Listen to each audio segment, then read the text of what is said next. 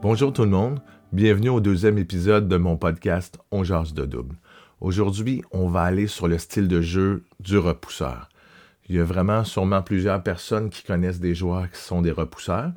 Je vous explique un peu c'est quoi les points forts, les points neutres, les points faibles d'un repousseur pour être capable de bien l'identifier, puis peut-être aussi être capable de utiliser les bonnes tactiques contre ces joueurs-là. Si je suis un repousseur, ben, est-ce que j'utilise vraiment le potentiel de mon style de jeu à 100%?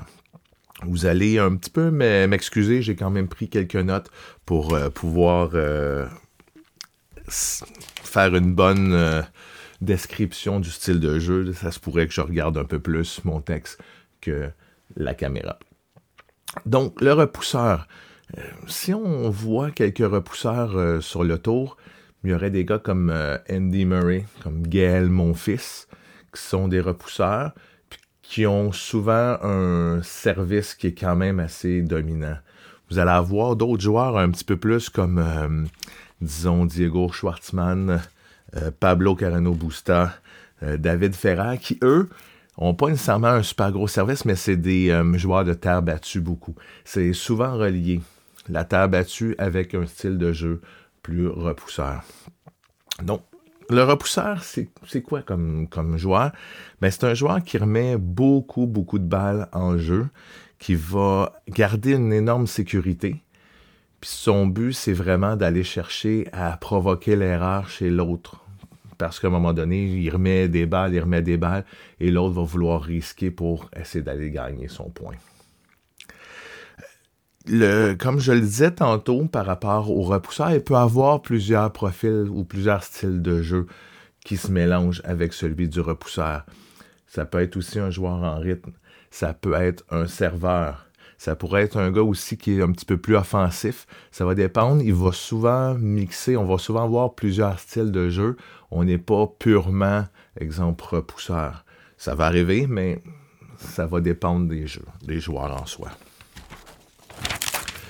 si je vais un petit peu sur euh, les points forts du repousseur, le repousseur fait en moyenne 40% moins de fautes directes que ce soit sur son coup droit ou sur son revers. Donc, c'est quand même une, une, grosse portion qui explique les forces du repousseur. La stratégie principale du repousseur, c'est vraiment de mettre énormément de balles en jeu pour faire craquer son adversaire, durant les longs échanges.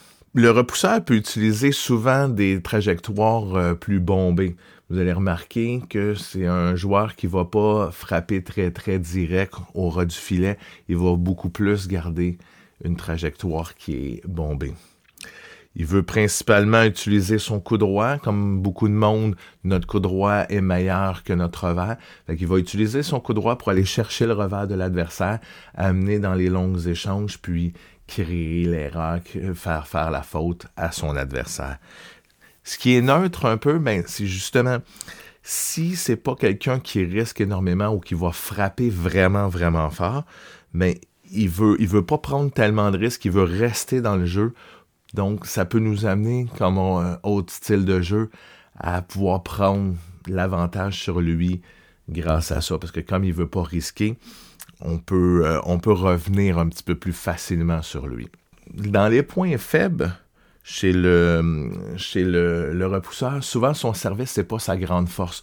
Fait que souvent il va ça va ressembler plus à une deuxième balle de service chez d'autres joueurs.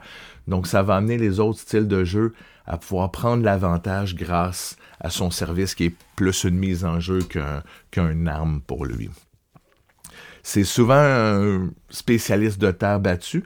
Donc, si on le joue sur une surface dure, sur une surface beaucoup plus rapide, ça se pourrait que ça l'amène à faire un petit peu plus de fautes en soi. C'est souvent non plus pas tellement un volleyeur hors pair. Donc, peut-être de l'amener au, filet serait une bonne, une bonne solution. Comme je l'ai dit, ça se peut que ça soit un bon volleyeur, mais dans la moyenne, c'est pas nécessairement non plus ce qui est le plus fort chez un repousseur, la volée. Il est derrière, il garde la balle en jeu le plus longtemps possible. Donc, si on revient sur ça, c'est-à-dire que des points qui durent une ou deux frappes, c'est vraiment pas à son avantage. Donc, les joueurs qui vont jouer contre lui vont vouloir essayer de raccourcir les points, que eux vont peut-être monter au filet un peu plus. Ils vont, c'est sûr, ils vont être portés à risquer des frappes, parce que sur une deux frappes, c'est vraiment là où il se fait le plus dominer. Si on va chercher trois frappes et plus, là, tranquillement, plus ça va aller, plus le repousseur va prendre confiance, plus c'est lui qui va avoir l'avantage du jeu parce que lui, il va garder ça jusqu'à temps que toi, tu fasses l'erreur. Donc, il faut exactement garder en tête de, si je veux battre un repousseur, de raccourcir le plus possible les échanges.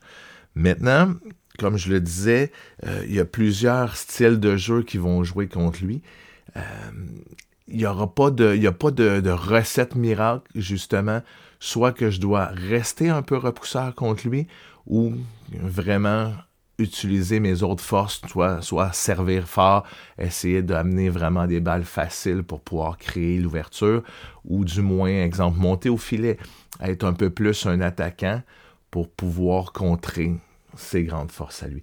Donc j'espère que ma description un petit peu du repousseur vous aura aidé. Peut-être que vous allez dire Ah oui, moi c'est vrai, moi c'est ça, c'est mon, c'est mon profil de jeu.